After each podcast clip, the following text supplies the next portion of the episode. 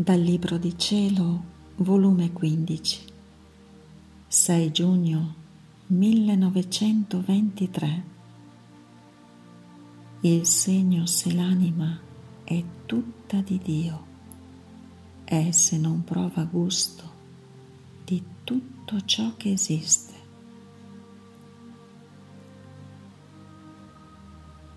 Stavo impensierita sul perché il mio dolce Gesù non ci veniva.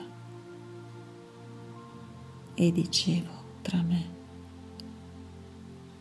chissà che starà di male nel mio interno, che Gesù per non dispiacersi si nasconde. E lui, muovendosi nel mio interno, mi ha detto,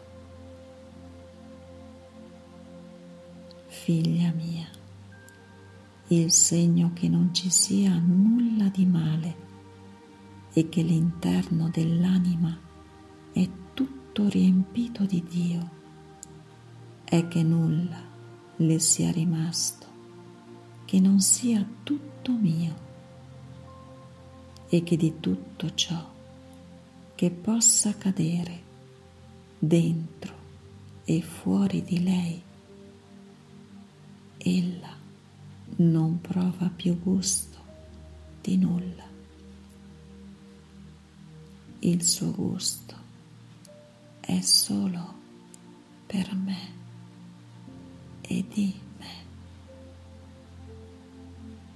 E non solo delle cose profane o indifferenti, ma anche di cose sante, di persone pie, di funzioni, di musiche, eccetera. Tutto per lei è freddo, indifferente e come cose che non le appartengono. E la ragione è naturale. Se l'anima è tutta riempita di me, quindi è riempita anche dei miei gusti. Il gusto mio è il suo. Gli altri gusti non trovano posto dove mettersi. Perciò per quanto belli essi siano. Per l'anima non hanno nessuna attrattiva. Anzi, per lei sono come morti.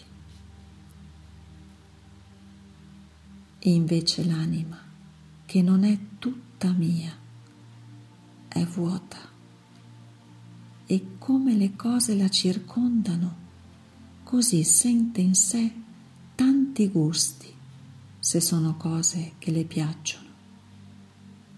Se poi sono cose che non gradisce, sente disgusto. Sicché l'anima sta in continua alternazione di gusti e di disgusti. E siccome il gusto che non è uscito da me, non è duraturo. Molte volte i gusti si convertono in disgusti e perciò si notano tante varietà di carattere. Ora troppo triste, ora troppo allegro, ora tutto stizzoso un'altra volta tutto affabile. È il vuoto di me che tiene nell'anima, che le dà tante varietà di caratteri, niente simile al mio, che sono sempre uguale e mai mi muto.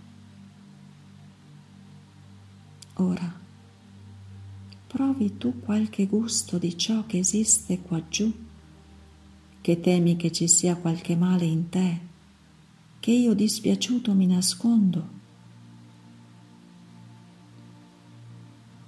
Dove ci sono io, mali non ci possono essere.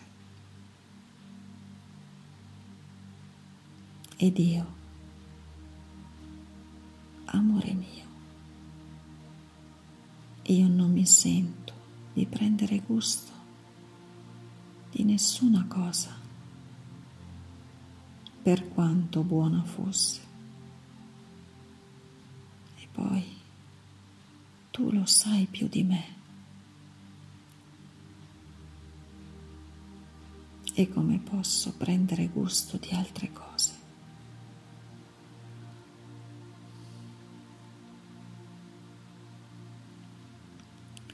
Se la pena della tua privazione mi assorbe.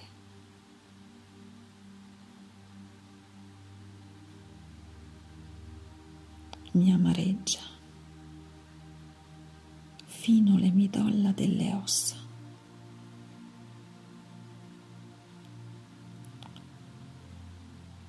Mi fa dimenticare tutto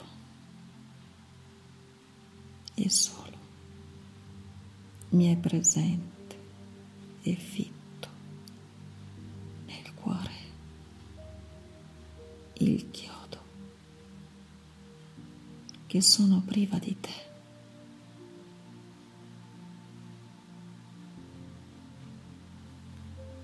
E Gesù, e questo ti dice che sei mia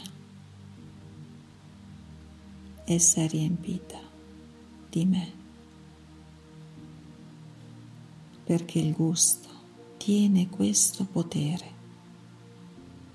Se gusto mio trasforma la creatura in me. Se gusto naturale la travolge nelle cose umane. Se gusto di passioni la getta nella corrente del male. Il gusto pare che sia cosa da nulla, eppure non è così. È l'atto primo o del bene o del male. E vedi un po' com'è così. Adamo, perché peccò? Perché rivolse lo sguardo dall'allettamento divino e come Eva gli presentò il frutto per farlo mangiare, guardò il frutto e la vista prese piacere nel guardarlo l'udito, prese diletto nel sentire le parole di Eva, che se mangiava il frutto doveva diventare simile a Dio. La gola prese gusto nel mangiarlo, sicché il gusto fu il primo atto della sua rovina. Se invece avesse provato dispiacere nel guardarlo, noia, fastidio nell'udire le parole di Eva, disgusto nel mangiarlo, Adamo non avrebbe peccato, anzi avrebbe fatto il primo atto eroico nella sua vita, resistendo e correggendo Eva d'aver ciò fatto. E lui sarebbe rimasto con la corona imperitura della fedeltà verso a chi tanto doveva e che teneva tutti i diritti della sua sudditanza. Oh, come bisogna stare attento sui diversi gusti che sorgono nell'anima. Se sono gusti puramente divini, dargli la vita. Se poi sono gusti umani o di passioni, dargli la morte. Altrimenti c'è pericolo di precipitare nella corrente del male.